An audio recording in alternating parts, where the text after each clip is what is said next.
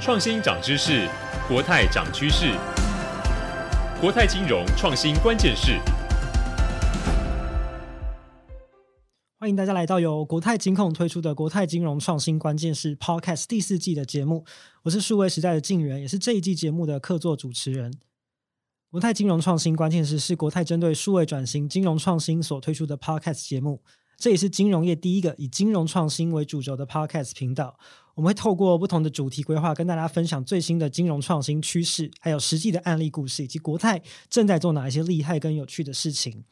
好，所以非常快，我们现在进入到第四季的节目。那这一季的主题会是新场景、新伙伴、创新金融生态宇宙。那这一季的主题呢，是因为呃，现在金融业已经其实各个产业都是现在都已经不是一个单打独斗的时代，尤其像金融业必须要呃向外跨出步伐，跟异业伙伴合作，才能够开创出新的商业模式跟创新。那在今天这一集的节目呢，我们的主题要跟大家分享的是中台驱动开源创新。那许多大型企业在转型的过程当中，其实最需要克服的挑战就是核心系统的老旧、数据资料过于庞大的问题。那现在一个比较大的趋势呢，就是系统轻薄，然后呃数据的碎片化，还要做到维持高度弹性跟效率。所以在前台跟后台之间的中台的概念就因此诞生出来了。所以不仅是提高了企业核心数据的管理效率，也更能够高效地去整合底层的架构，让企业能够更有效地去管理这些资源啊，跟它的效能。那同时也跟创新的科技做结合，像是呢，呃，我们在前几集的云端主题，我们有提到的微服务，或者是容器化的云原生技术，其实这一些东西呢，都是跟中台有高度的相关联。所以中台它到底是什么东西，可以带给就是金融业在创新上面什么样不同的价值，就是今天呢节目要跟大家分享的主题。好，那在今天一开始呢，还是要先介绍一下跟我们一起聊天的两位来宾。那第一位是国泰世华银行中台发展部的 Louis。大家好，我是中台发展部路易斯。好，第二位是宽桥 Kenny。嘿，大家好，我是宽桥的 Kenny。好，前面也跟大家稍微介绍一下，其实宽桥是一间专注在微服务、容器还有中台系统的一间公司。既然今天的主题是中台，所以一开始呢就要破题来请教一下 Louis，到底中台是什么东西？为什么企业越来越需要中台？中台的重要性跟特色有哪一些？OK，其实我们中台在国台这边，中台已经执行蛮久了。其实我要用一句话来说明什么是中台。第一个就是它兼具了破坏传统资讯及建设应用现代化的一个转型怪兽。因为其实我们大家都知道，近年来一直在谈转型，不管是资讯转型，不管是 IT 转型，不管是数位转型，它都希望能带来企业的一些改变。它不管是创新，不管是既有的维运调整等等之类的，所以通过这样的创新，我们必须要去激荡出所有火花。那以往的手段大部分分两种，一种是 top down 的方式，一种是 bottom up 的方式。那其实这两种方式的跟手段都带来一个比较大的问题，就是时程会比较久一点。那效益带来的不明确，因为有可能 top down 的老板说要的跟底下想的是不一样的。那 bottom up 可能就是说底下做的老板不知道，所以导致效益不明确。而且一旦它出现问题的时候，都是在两三年后。其实因应这样子，我们国泰在二零一六年的 New 二零二零的计划里面，在资讯转型的部分，其实有考虑到这一点。分别在二零一八年，我们就思考到说，诶，我们是不是有一种方式去解决这件事情，所以衍生出来就是一个中台。那为什么会说，哎，到了现在，为什么中台这么重要？企业为什么都需要中台？其实，呃，很大的一点，我们可以从四个面向来做，因为这也是我们在发展到中台的几个面向，提供给大家参考一下。就是分别从业务发展面向、跟数据发展面向、还有技术发展面向、跟最后一个组织发展面向去思考这件事情。在业务方面，我们当然希望能 time to market。越快越好，如何做到越快越好？不是说我底下去做一堆事情，然后上面同时做一些事情，砸了一堆人去做，这个是不 make sense，因为你还要进入转型的部分。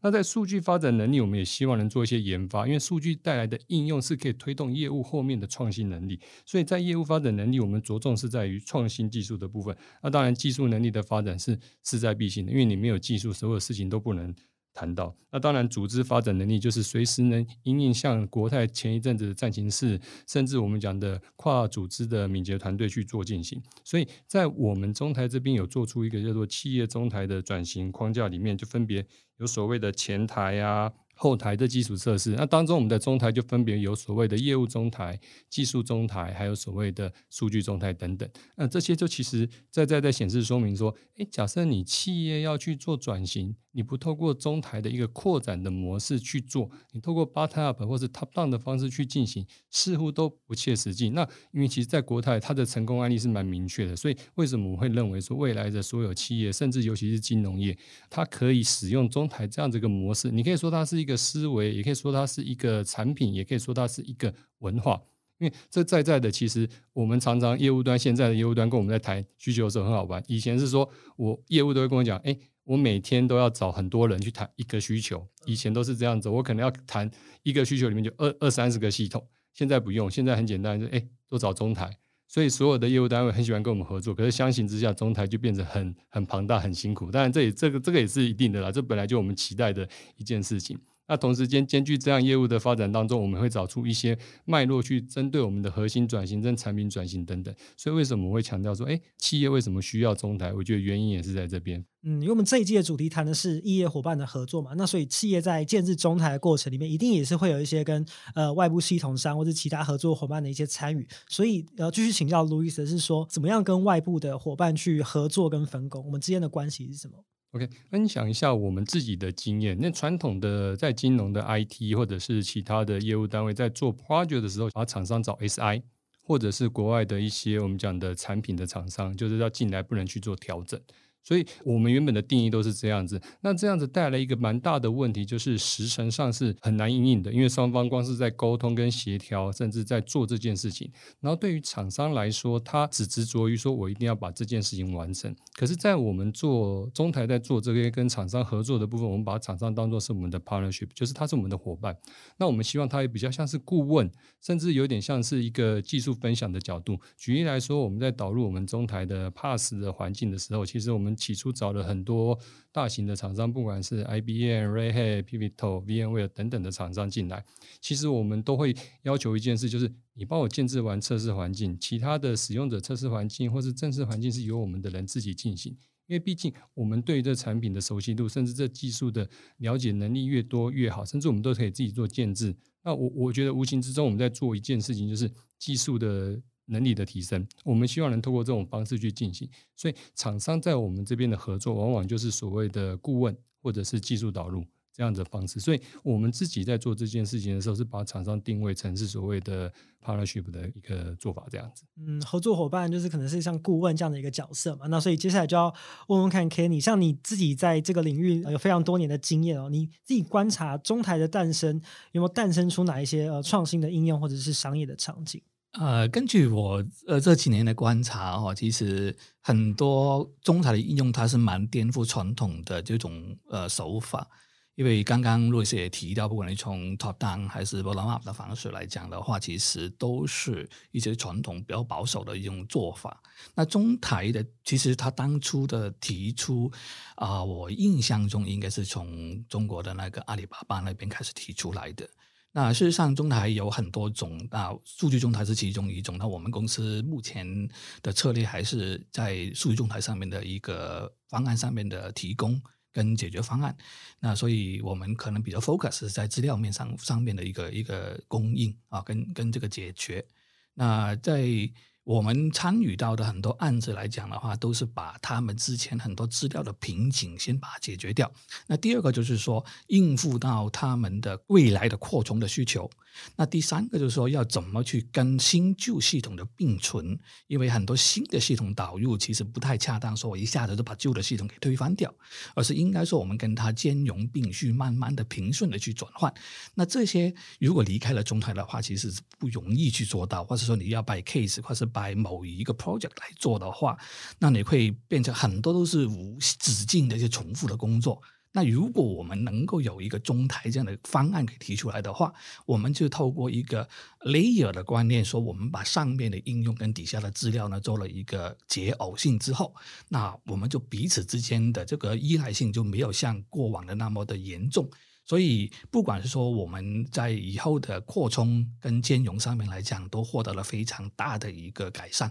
这是我的观察。嗯，因为 Kenny 已经给我们一个比较大的一个产业趋势的看法。那刚刚前面 Louis 也跟大家白话解释到底什么是中台，所以接下来要继续请教 Louis 的是说，哎，那在金融领域有没有哪一些应用是因为中台而生的？OK，呃，那我举一下我们国泰的例子。其实我们发展中台有先从几个 domain 进行，不管是从我们所谓的信用卡的 domain，不管从我们的数位的 domain，甚至核心的 domain 去发展。那我会举几个例子，就是像我们现在有在做所谓的呃账户总览的服务。那这账户总览服务其实概念就是说我可以 overall 的去查询我客户的资料，透过中台的方式。那以往来讲，可能是作为我们讲的前台或通路的部分，直接查询的方式是透过中台去做 aggregate，就是整合的方式去做搜寻。这是我们其中一个。那我们也有做一个叫做信用卡红利的中台。那以前信用卡红利中台是在我们的 mainframe 在核心上。那所以我们也把它趁这时间点，把它做核心的微服务化，把它推导到中台来。所以现在查询客户的这些红利的基本资料是点数，那些都是在我们中台上去做的。那刚才我有提到，就是还有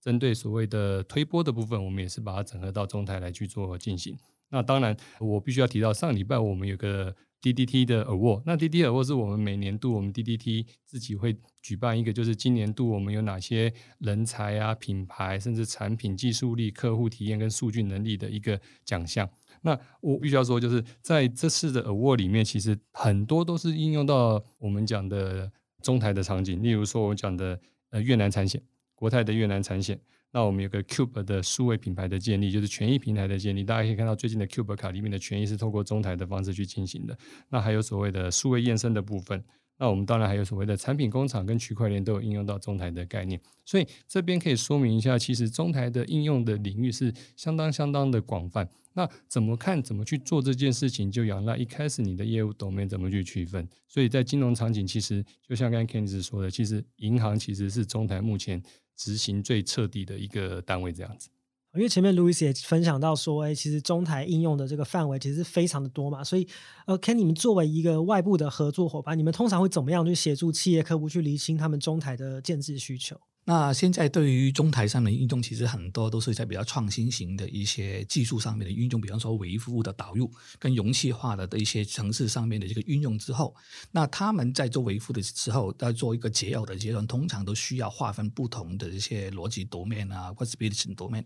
但是我们也有一个方法会引导客户说，你不妨可以从资料的 domain 开始呢，来进行一些呃 domain 的领域上面的一个划分跟切割，然后再建立好他们彼此这个 context。那这样的话。话其实也是不失为另外的一种呃思维的方式。那当我们能够把底下的这些资料关系都厘清了之后，那其实我们在上层上面去构建我们的维护，相对而言，它会比较有这个脉络可以依循啊。那像现在我们在谈到这个呃数据中台的时候，我们也会很同时会引入一些比较新的一些资料的架构的。概念，比方说这几年非常流行的 data mesh 啊，那 data mesh 呢就很讲究说，他们的资料是维持在各自的 data domain 里面，有各自的 owner，它并不需要像传统的 data warehouse 啊或 data lake 那样说，它需要把它全部做一个 centralization 的这种架构的设计，它会让它保持着各个 domain 的 decentralization 的那种方式，然后以 data product thinking 啊来去进行这个资料上面的共享跟分享。讲，那他们的 data product 呢，往往会是以以应用那一端的需求来决定说他要怎么使用这些资料。我打一个简单的比方来说，啊、呃，我们在啊、呃、要喝一个矿泉水，如果我自己开车去阿里山拿，那个都是 data。但是如果我今天进入到 Seven Eleven 快去超商里面去开了冰箱拿一瓶矿泉水，那就是 data product。那我们现在在中台很多的时候是要满足应用那一方面去供应 data product 给他。那至于说他需要是哪一些的来源，那就是由中台在底下呢帮他可以处理掉。而上层，他就是呢，以他自己的消费的方式来自由选择，他要哪些的 product，那这样就好了。那这样以后，在整个中台的应用的弹性上面去，还可以说在对于一直系统的整合上面去，都有非常大的这个弹性的这个应用上面。哇，Kenny 这个矿泉水的比喻非常的 非常的生动，非常的好理解。像我就是对技术不太了解，人家这样听就马上就很有画面，可以很清楚的想象到他们之间的关系。那其实现在中台的发展，其实也开始结合像是开源啊、API 串联等等的新技术。所以最后想要请教 Louis 是说，哎，那中台对于呃业务的发展跟流程的优化有哪一些具体的帮助？OK，我我说明一下，就是我们中台其实用几个思维面向去看，就是我们一开始希望能透过提升技术能力。然后来改变人员就同人的协作思维，然后进而去翻转我们原本在企业中的文化。所以用这方式来去看看，哎，中台带来哪些改变？第一个，我们技术导入了 maybe 叫做 DevOps CI/CD 的流程，就是原本我们上线的流程可能需要几个小时，现在变成十分钟，我就可以做完一个上线。然后甚至在做上线的时候，我们依据维稳的议题当中，我们可以测出一些我们叫做 branch 就分支的方式去做流水线的上线。这是在我们讲的技术能力在流程面的方面做一些改善。那第二个就是我刚才一直有提到的，其实现在所有的业务单位根本就不想去找其他的 IT 单位，就直接找中台说：“哎，不好意思，我现在要找你们都谈需求，因为你可以帮我去统整所有的呃跨单位的一些合作的方式。”所以这就是在我们讲的，在人员的思维上已经做了一些改变，不是说我要一个去找，因为其实大家。在我们那时候访访谈 BU 的时候，有遇到一些问题，就是说以前就是找咨询师，咨询师说我现在做很多事情没办法做，那我找其他的同仁，每个人都说要找别人一起 co-work，那现在只要透过中台去做整合的时候，只要找到中台这条线，就可以完成所有的事情。那当然，同时间就带来了协作文化的改变，因为其实我刚才有讲，我们中台不是只有在银行这边，还有在人寿、产险、证券都有，所以当中我们一定会有个议题是，所有的客户体验或是客户。面对的要求需求，有可能不是单单银行可以做得掉。Maybe 这是我们讲的刷到宝的部分，我可能透过呃银行跟呃人寿的结合去做出来的一个产品。那这个产品就必须要透过中台，因为大家是不一致平等下的咨询单位去做事情。那透过中台是一致的平等单位是要去做的事情，就可以协和出来。所以这次我们刷到宝也做了蛮好的示范，是在中台的场景当中。所以对于业务的发展跟流程的优化，我觉得在在都有显示中台它。发展的必要性跟未来的存在性这样子，哇，所以它其实是有两种层面的影响，所以对于企业整个转型跟朝下一个创新去发展，其实是非常至关重要的。哎，对。好，其实今天透过 Louis 跟 Kenny 的分享，我们已经可以非常清楚的知道，所以到底呃中台是什么，然后中台的发展趋势以及它可以带给这个企业的帮助。那下一集呢，我们就要带大家进入实际的业务场景，那实际大家看一些呃应用的案例，这样大家我觉得可以对于这个中台可以有更清楚的想象。我们在下一集呢会分享国泰在中台发展策略的导入历程，还有其他中台结合开源的相关创新的案例，以及未来发展的可能性。所以呢，如果你也喜欢今天的节目，不要忘记订阅我们的频道，给我们五星的评价。那你也可以同时在 Apple Podcasts、Google、Spotify、KKBox、First Story、SoundOn 各大的平台收听到国泰金融创新关键势的节目。那也欢迎大家可以点击今天节目下方资讯栏的节目网页，可以获得更多节目更细节的资讯。好，以上就是今天这一集的国泰金融创新关键势，我们下集再见喽，拜拜，拜拜。拜拜。